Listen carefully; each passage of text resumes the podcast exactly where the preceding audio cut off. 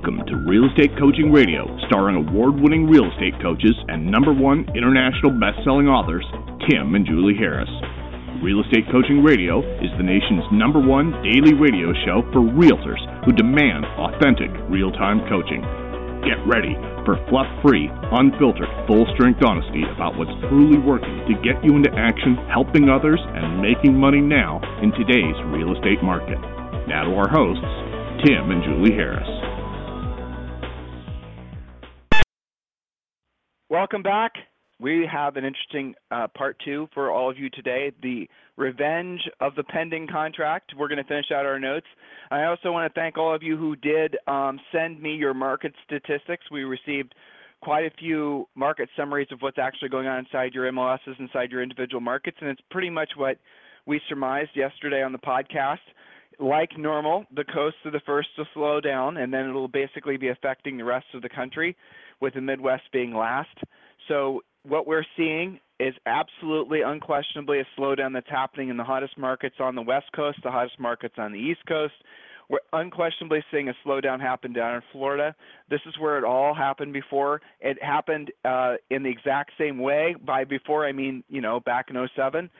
It happened in the exact same markets, and I, you know, not to freak anybody out, but the other markets where we are expecting to see a noticeable slowdown are going to be Arizona and then Nevada, and then after that, you're going to start seeing reports come from across the country. Uh, now, Julie and I have, again, in addition to all the emails you guys have been sending us with uh, snapshots of your markets data, which again we appreciate, we have also been doing a lot of research on this as much as we can, and frankly, emailing and calling um, people that we trust you guys got to remember most media outlets are clueless when it comes to reporting on real estate information. They don't even know how to translate the real estate reports that come out from any reliable source. So most stuff you guys are going to read on any of the major uh, media outlets is going to be just for the most part garbage because it's going to be obsolete by probably 90 to 120 days. The best way for you to know what's going on is get inside your own MLS and actually study your own market statistics. Some of you don't know how to do that, and there's nothing wrong with not knowing how to do that. You haven't, frankly, needed to really know how to do that over the past 10 years, but you need to do it now. And when you do, you're going. I want you to break it out by price ranges so you can see where the markets are being affected the most. Um, I got a great report from Brandon Jackson. He shows in his market there's a 1.6 month supply of homes for sale, which tells me it's definitely still a seller's market. But if he pushes up in the price range, he then sees that there's the days in the market is in the years. So you you know know your market, know what you're getting into, and know how the market cycles start. What happens is typically the upper end slows down first, and then basically it works its way down into the first-time home buyer price ranges. Okay, you guys following me on all this? So know your market statistics. Be prepared. You're going to have to really get good at price adjustment conversations. Um, you know, and you, I'll give you a little hint here. Never tell the seller to lower the price. Always tell the seller things like, we have lots of scripts for this, but uh, you have to say things like, Mr. Seller, we need to position the house on the market so that it correctly reflects the buyer's expectations or the market's expectations. So there's lots of little, you know, nuanced ways to tell a seller that their uh, pricing might be a little aspirational. There's another one, right? Not overpriced, but aspirational, and not lower price, but reposition on the market. So those are the types of phrases and phraseology that you're going to have to uh, master because if you don't, the sellers you you just won't it, you won't survive. To be honest with you, because the sellers will fire you and it really comes down to psychology. It really comes down to understanding that nobody likes to be told their listing is overpriced. Nobody likes to be told that in some cases they're going to be losing money. You know, chances are, guys, in many of the markets, especially those of you on the coast, the houses you sold in the last probably 18, 24 months, if those houses were to go for sale now, unless they put down a huge amount of money, they're going to lose money. There's a you know cold hard fact. Was in New York City, I think Julie and I uh, shared yesterday, the values have dropped seven percent. Um, now there was another report that came out that said, you know, economists are predicting that housing prices will increase by 6%. Well, but that's not just a universal truth. It's going to be a market by market, price range by price range. Um, so, again, bottom line if you're a professional, you need to know your statistics. You need to know actually what's going on. Don't just listen to us. Go in the MLS and do the homework. Do the actual work and then start uh, churning out a report for yourself every single day. Brokers, office managers, it's your prerogative to do this for your agents and email it to them every single day. In a changing market, uh, brokers, office managers, it's one of the best times to recruit new agents because the brokers and office managers who are being complacent, who are not preparing their, their agents for the changing market, what happens is the agents will start to distrust them because they'll be wondering as they're seeing the days in the market extend, they'll actually wonder why is it that my broker office manager hasn't told me about this, hasn't prepared me for this, and then they start to basically make up stories in their heads and they start looking for different brokers and office managers. So if you really want to rise above your uh, you know competing brokers for great agents, the way to do it is the way we're doing it for and just copy us. Use the advice that we're giving you to give to your agents, and then you'll find that people will flock to you because in times of uncertainty, what almost certainly happens is all the people who were, you know, essentially selling fluff and selling rah rah and just being motivational, those people just go poof because they don't have the chops to handle the stress that comes with a changing market you do you understand? Are you listening? So if your brokerage is based on some of these beliefs that about real estate and about what it takes to be successful that were essentially spawned from the past 10 years, you got to understand that probably a lot of the approaches that you and your brokerage and maybe a lot of your agents were taking to the business are soon going to be exposed for kind of, you know, being flimsy, okay? Buying buyer leads, big teams, branding, all this other silliness that people have been spending their money on just because of the nature of the market. They had the money to do so. When the money starts to feel tighter, when the agents start to feel a little bit more compressed, if you're not there providing them the support emotionally uh, and informationally, they're they're going to freak out. They're going to go to a different broker that does. Um, this is just the cycle of things. So take advantage of the uncertainty by giving people a sense of security. That's what we do. that's what you should do, brokers, office managers, and agents. That's what you have to do for your sellers. So we are over preparing you as we always do, but we don't want any of you guys to be caught off guard when finally the world catches wind and figures out what we've been saying is true, right? So you guys be over prepared. That way you won't be surprised. If there's, uh, here's a couple suggestions for you. Uh, of course, go to freecoachingcallsforagents.com, freecoachingcallsforagents.com, and request a free coaching call. We are going to we're going to give you six books. The two books that we're going to give you that everyone raves about is Think and Grow Rich for Real Estate and the Real Estate Treasure Map. Those are delivered to you digitally, so just go ahead and download those. That's number one. And number two, um, and by the way, you'll also be entitled to a free coach with one of our new member coaches. In case you haven't done this yet, I am I hardly ever mention this other site that we created for all of you. Go to compareacoach.com. Compareacoach.com because a lot of you are going to be seeking out somebody to help you prepare for the changing market.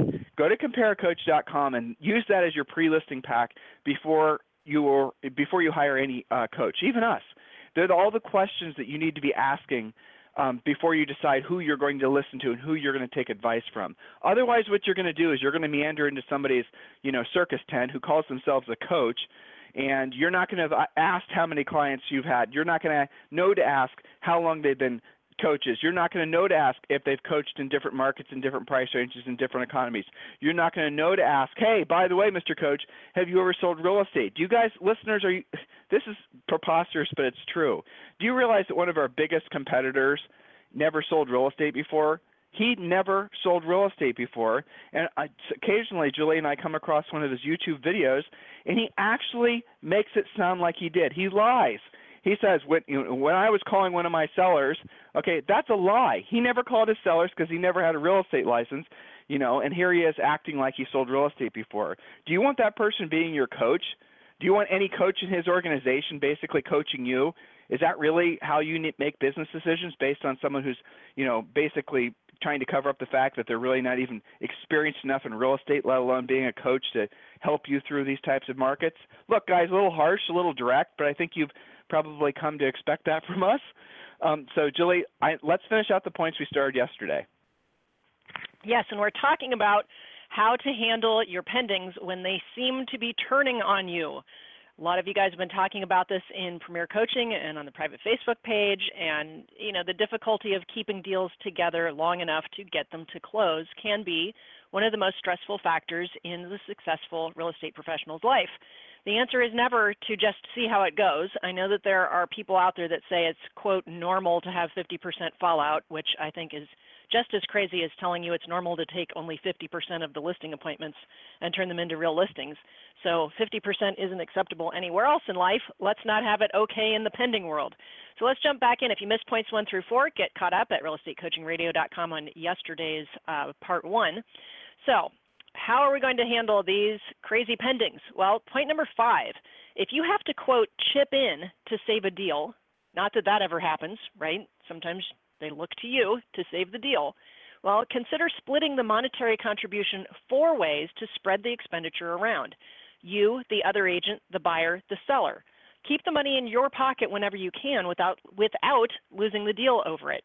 So if the only resolution is to chip in, see whether you can spread it around a bit. I've seen that happen with a lot of our premier coaching clients that thought their deals were dead because the amount to chip in was either too punishing or there was some other drama surrounding it. So you split it four ways, and now we've kept the peace and the deal closes. I love that as a save strategy, essentially, only when you have to get down to that. So point number six, use a transaction fee to offset some of the costs you incur from having to save deals. 397 for example, uh, $397 for a transaction fee times, let's say 18 deals, just keeping it nice and easy math here, is about $7,100 towards your slush fund or a save or savings in your bank account if you don't use it. How much better would you feel if you had to pay for a uh, like a home warranty for 400 bucks if you just took it out of your $7,000 slush fund that you created from hey, your Julie. transaction fee? Yes.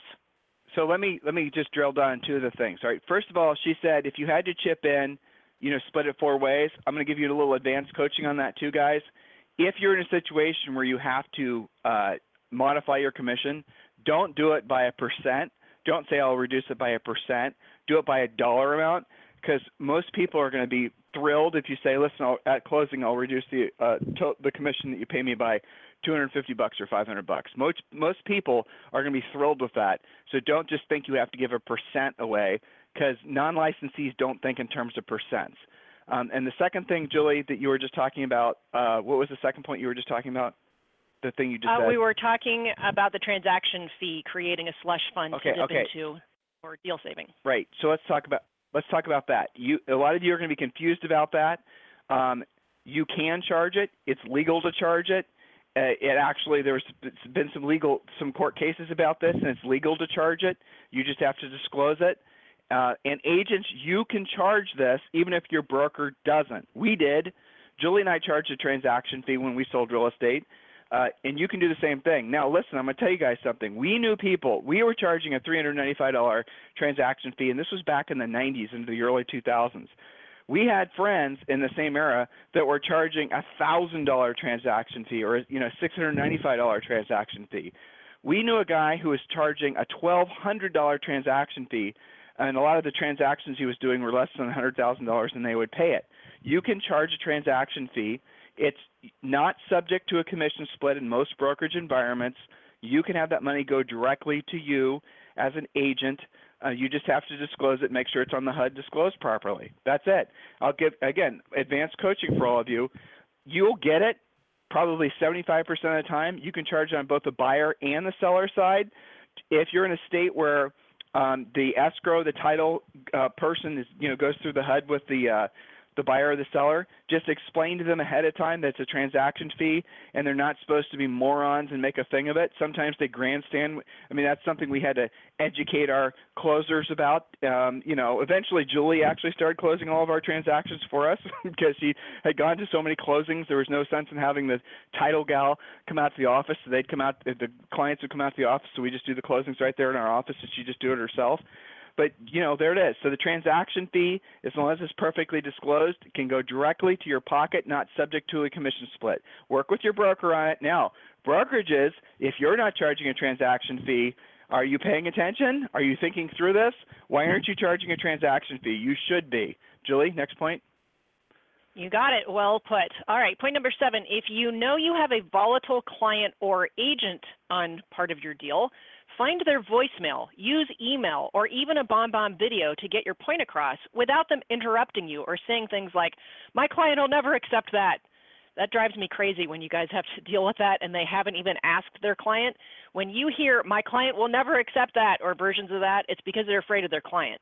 So, one of the strategies that we've had our um, coaching clients do is use a BombBomb video. Now, the purpose of recording the video to say, explain your stance on a counteroffer or why the seller's not in a position to contribute to closing costs, whatever the case may be.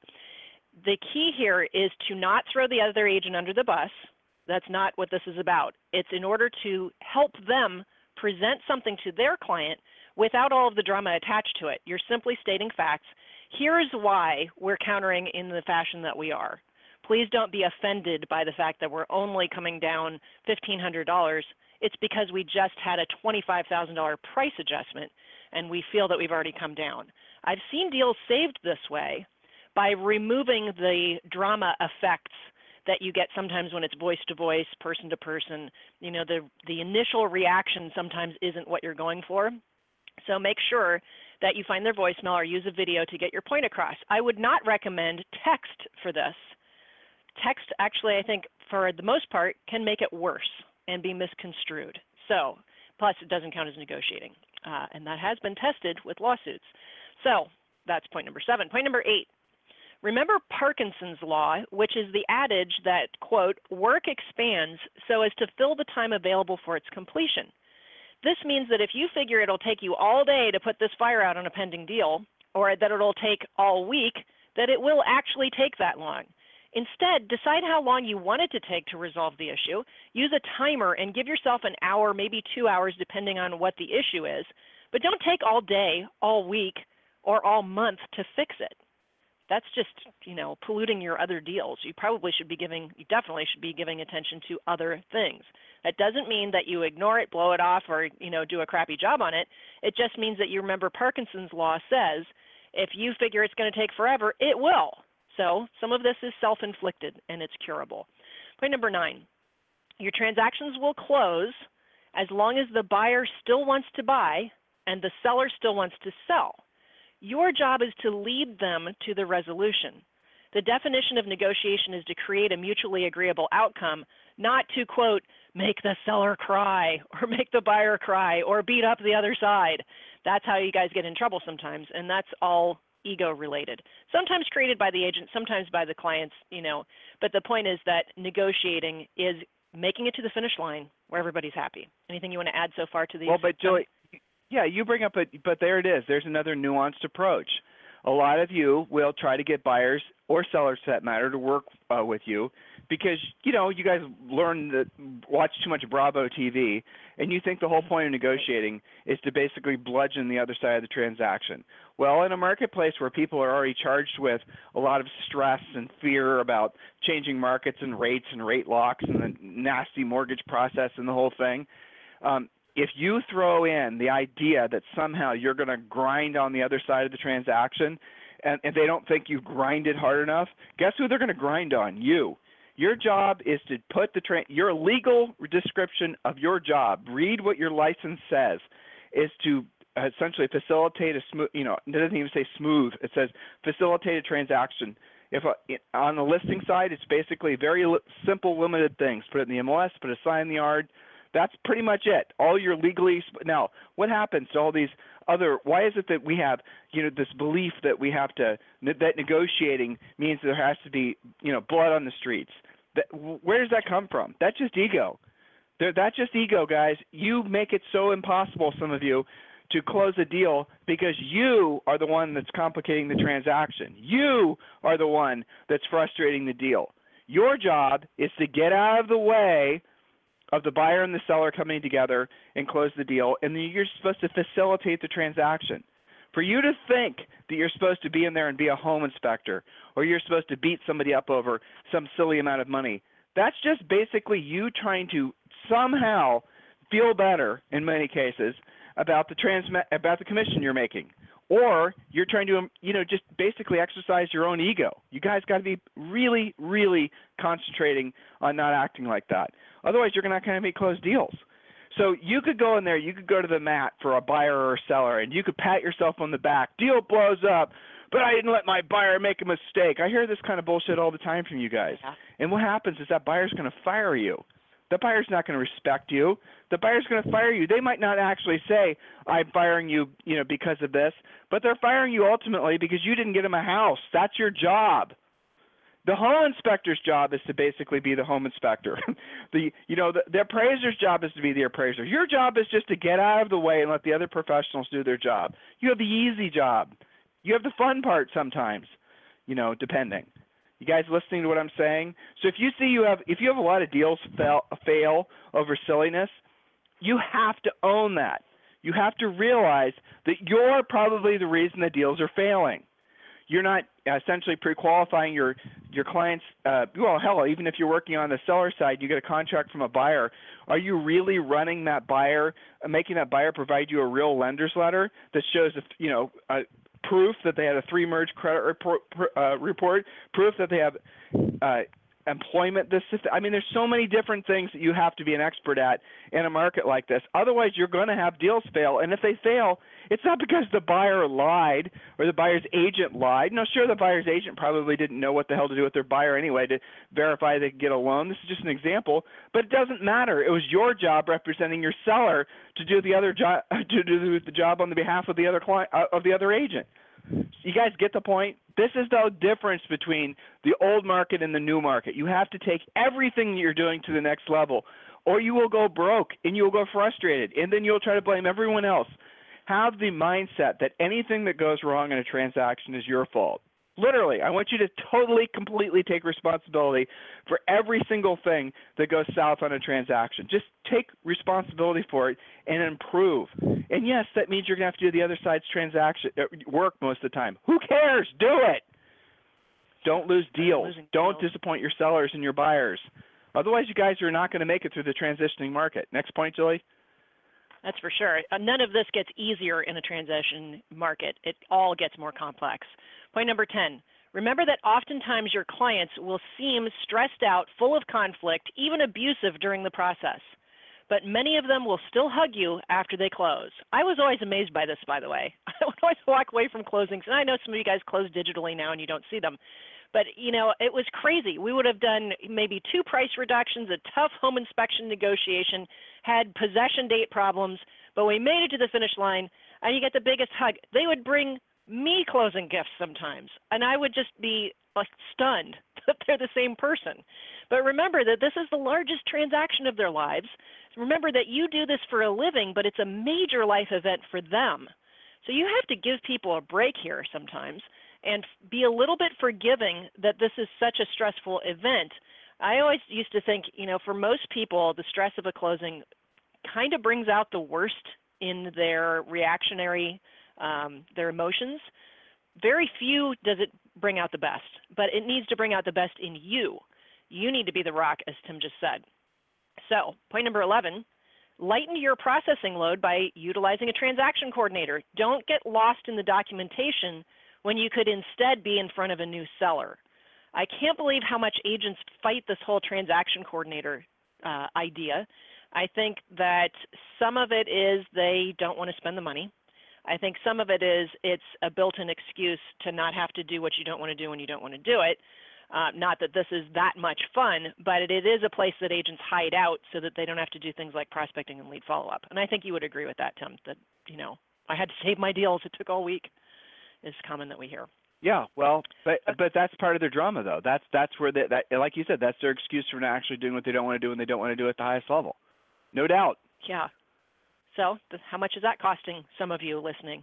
Think about that. Point number 12 always do your lead follow up and prospecting before noon and your deal maintenance after noon. This way, you'll always have new appointments set and you'll feel less panicky when a deal is going sideways. Lead with profit, not with drama. And that takes a large amount of discipline to be able to do that. Part of this goes back to a previous point we shared yesterday, which has to do with how you leave your negotiations open, what time you leave them open till, and how you're managing your own time. Make allowances for being able to produce new business in the morning. Look at it this way. Let's say you find out you've got some crazy appraisal issue that you've got to deal with with a pending. Well, that is what it is. You're going to have to deal with it, but you're going to feel a lot better dealing with it knowing that you just set a new listing appointment. That doesn't mean you're going to let the deal tank. It just means you feel less financial panic with the prospect of it being at risk. Set your new appointments in the morning, everything else will go more smoothly in the afternoon. Plus, it keeps you out of direct conflict with other agents. When your voicemail says, I'm finding listings for my buyers and buyers for my listings, I'll return all calls after noon. That helps manage that as well. Okay, point number 13. Remember that you are highly paid for your skill, expertise, and your professionalism. What's your alternative? Keep things in perspective. you know, I used to have a book on my desk that was called The World's Worst Jobs for days where I thought that real estate was the world's worst job, and I would open it up and it had these great profiles. It had a picture of what the job was, it said how crappy the pay was, and it said like what the risks were. And there was things like, you know, offshore fishermen, chance of survival, you know, four months out in the ocean. Pay was something awful. Can't even get health insurance because it's so risky. All right, well, that's out. Okay, what else could I do? And I just flip through a few pages, keep it real, and go, you know what? I am a highly paid professional for my skill, my expertise, and professionalism. If I liked the other alternatives, I'd be doing them. And some of you guys really need reminded of that when you're in the thick of it. So I wonder if that book's still around. We should put it on our Harris store. that would help them. Okay, number 14. Ask for help when you need it. We handle negotiation and client management management issues on Premier coaching calls quite often learn from other what other agents are dealing with and how they solve problems through our premier coaching. We do that every single weekday. And of course, we cover a lot of different topics price reductions, different types of scripts, prospecting, marketing, negotiation, objection handling. But from time to time, like at least two to 10 times a week, because you know we're doing five calls a week, these issues come up. I've got this situation, I'm not sure how to handle it. I don't want to lose the deal. This agent's yelling at me. My client's freaking out. What do I do? So get help if you need it. You don't have to go through this alone. I know sometimes real estate can be very isolating and you feel like you're the only one being stressed out. Get help. That's what we're here for. So back to you, Tim, and I have to get to Premier. So get help indeed, guys. Request a free coaching call at freecoachingcallsforagents.com, freecoachingcallsforagents.com. Um, a quick reminder, we are going to be doing a live event, though I'm pretty sure it's all sold out. Um, go to Harris VIP Mastermind. We're doing it at the end of this month here in Austin, Texas. Um, we're going to be doing another event in Hawaii in December.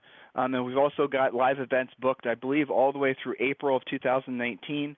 Um, these are events host where we're basically, uh, you know, somebody else is hosting it. But if you um, are interested in attending, even if you're not, say, for example, a member of that local MLS or whatnot, you can still attend. Just coordinate directly through them. We'll be posting more information about our upcoming speaking Uh, schedule on the website and sharing all that with you guys as well. As you know, Julie and I do not look for big, huge, you know, billion people events. We like the small events because we're, you know, we're professional real estate coaches. This is what we do. The big rah rah type things where we're not able to actually disseminate information, that's not our thing. We want to make it so that when we're communicating with you guys, we can reach every single one of you and we can have a meaningful impact so that when you leave that room, it's not, oh, they made me feel good, rah, rah. It's that I have direct, actionable information that can put me in a position to help others and make money today, tomorrow, and the rest of my career. So look for that speaking uh, schedule to be announced soon. And uh, some of you have been asking about the release of our new book. I think I got four emails about that. The book, new book is not coming out until really probably mid next year and it is going to be either called Harris Rules Revisited, Harris Rules Revised, Harris Rules Updated. Um, it's essentially taking the first book that we uh, released that became an international bestseller, and we have added a ton of additional content to it. We've been kind of foreshadowing some of that um, information on the podcast. You guys have an idea of what the new book is going to be about. We're doing the best job we possibly can, drilling you, drilling down on all the stuff that matters. Uh, when it comes to being a successful business owner, a successful entrepreneur, and most importantly, a successful real estate professional. If you guys need us for anything, it's tim at timandjulieharris.com or julie at timandjulieharris.com. Have a fantastic day. Remember, you guys can listen to our show anytime. It's over on iTunes, or you can just go to timandjulieharris.com and just click on the podcast uh, link. But iTunes and Stitcher and all the rest of it, we're, uh, it's syndicated everywhere. Have a great day. Talk with you on the radio tomorrow. This program has been a presentation by Tim and Julie Harris, Real Estate Coaching. For more information on our real estate coaching and training programs, visit our website at timandjulieharris.com. Remember to tune in weekdays at noon for upcoming shows, and until next time, Thank you for listening to Real Estate Coaching Radio with Tim and Julie Harris. This podcast is a part of the C Suite Radio Network. For more top business podcasts, visit c-suiteradio.com.